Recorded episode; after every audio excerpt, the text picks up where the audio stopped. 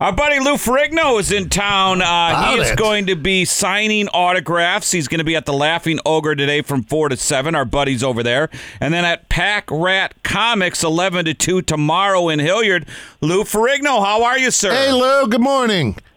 Good morning. How are you doing? How's everything? We're doing really good. Welcome uh, back to Ohio. I would assume you've been to the Arnold many times over the years. True or false? Yeah, because Ohio is my second hometown. I lived there back in uh, in 73, 74. I used to work in United McGill, the sheet metal company, but Wow. it became I, I love Columbus. Were you in Arnold? You know, you did the movie Pumping Iron. Were you in Arnold friendly adversaries or was there a rivalry? What was the relationship like Arnold like back in the day? Well, back then it was a rivalry. We're friends today, but you know when you're competing against each other, it's more like a rivalry. It, was a lot of fun back then. Back in 1975, when I did Pumping Iron. I remember the documentary as a kid. I remember watching that. Is there any new? I know you're going to be up in Cleveland, uh, kind of uh, showing it again and premiere or previewing it rather. Uh, is there new footage available, or what's what's up with Pumping Iron? It's what 45 years old. It's, I think it's 50 because 1975, almost almost 50. It's amazing because it's the best docudrama ever made, and everybody just loves it. Three three generations just loves the film. So it's a cult thing. Okay, right on. Yeah, because I remember seeing it as a kid. It was terrific. It was great because uh, it put me on the map, and uh, that's why I ended up moving to Ohio because things were slow. But I I used to live by the German plank, and uh, I love Ohio. It's a great town. I can't wait to come back today.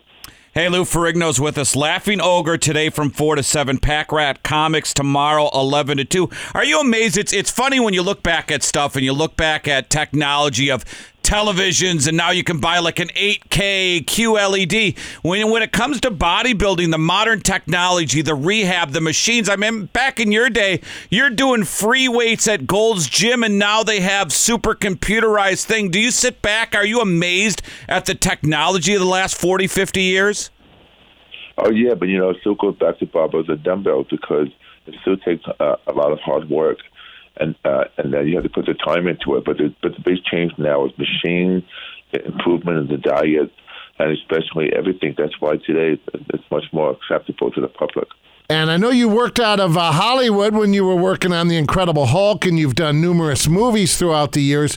Th- tell us about what was Venice Beach like back in the day. I bet that was an exci- it was kind of the epicenter for bodybuilding, was it not?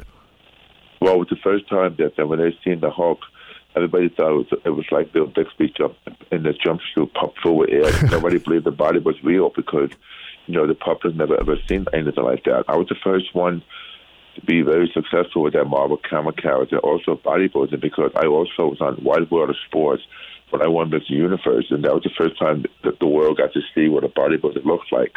How did you get the role of uh, Incredible Hulk back in the day? Did they sir, go out to you? Was it a casting call? How'd you get the role? Well, they they were using another person for the part. Uh, I think Richard Kiel, he played George, and James Bond. uh, Oh, yeah. pulled him, and then he didn't fit the part, so I went down for the audition. I was training for the Miss Olympia. That was, that was for 1977. I was hired on the spot, and before you know, the next day I'm looking in the mirror, I see the all made up in green, uh, had to yell and scream and become the Hulk. I mean, it was like 24 hours. I went from bodybuilding to show business. Hey, how did Oh, tell it? great. How long did it take to paint you green? I bet that took a while. Uh, three and a half hours. I had to sustained being uh, retouched all day long. So I'll be the first one on the set, the last one to leave. The makeup took like an hour and a half to take off. But but the thing is, the character was beautiful, but the makeup was tough. Yeah, I bet it was. Are, are you surprised because it, it's funny now because you know you you were one of the originals and they've always had like Superman shows back in the '60s as well and the old Batman with Adam West. But then you fast forward into the '90s, 2000s, and then superhero movies are just absolutely insane. You get Lou, you will have at the Laughing Ogre today. 40, 50 year old men who idolize you from a show 50 years ago. It was great because uh, you know three generations. That's why today with CGI, everybody goes back to the series because my show had a laser compelling message about life. Everybody loved my show because my show was the pioneer. Because at the time I was filming the Hulk, Spider Man, Captain America failed as a TV series. So the Hulk was the only successful pilot. And now, forty some years later, look what happened. Hey, what's the weirdest item Yeah, someone incredible some- run. you know when someone's asking you to sign autographs, what's the weirdest thing you've signed? You haven't had to sign like a A boob. yeah, life-size mannequin of yourself, have you? Uh, not much. Sometimes I sign, uh, like for example, a, a tattoo. I would sign the leg, and the person would have my signature tattoo with the Hulk tattoo on the leg. It's fun. It, it, it's fun. Yeah, a woman, and then sometimes the husband looks at me, hates me because every morning he's going to wake up and see my tattoo signature on her leg. Lou Ferrigno's with us. He's going to be at Pat, uh, Pack Rat Comics in Hilliard, 11 to 2 tomorrow, and Laughing Ogre today from 4 until 7. Do you do, uh, you're at two comic book shops, sir. Do you do a lot of comic cons? I do it now because the cons are down. I'm so excited to get people out of the house. They could see me, especially when they bring their stuff, have my pictures, my posters. It's so much fun because I just love the Ohio- people in Ohio. Hey, did Sure, you, uh, you when you did Celebrity Apprentice? Did you uh, fond memories for you when President Trump uh, hosted? Well, see on the show, my fondest memories, I raised over $100,000 for my charity, ALS and muscular dystrophy. That was a good thing about the show. I was happy to, to raise money. That's a good thing that Donald did, was able to have people raise money for their charity. Yeah. How long did you last on the show? Nine, show, nine episodes. The only athlete to make it to nine, nine shows. Ah, interesting. you- what Yeah. season was that? Who were some of the other celebrities?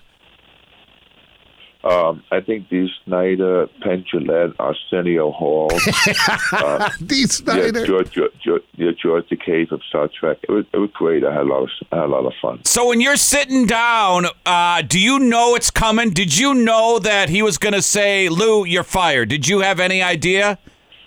Yes, everybody had to have uh, two people in mind. Everybody was afraid of me at the table, especially all the guys, because you know I, I wouldn't take any crap from anybody. Because what's, what's great about the show, they expected to see you know brain or brawn, but I proved them wrong because you know where I come from, I was very successful on the show. All right, well, Lou, we look forward to you. Laughing Ogre, we know those guys there. Uh, today from 4 to 7 and tomorrow, Pack Rat Comics from 11 to 2 in Hilliard. Lou, thanks so much, man. Have a great time in Yeah. North Central Ohio. Thank you. I appreciate it very much.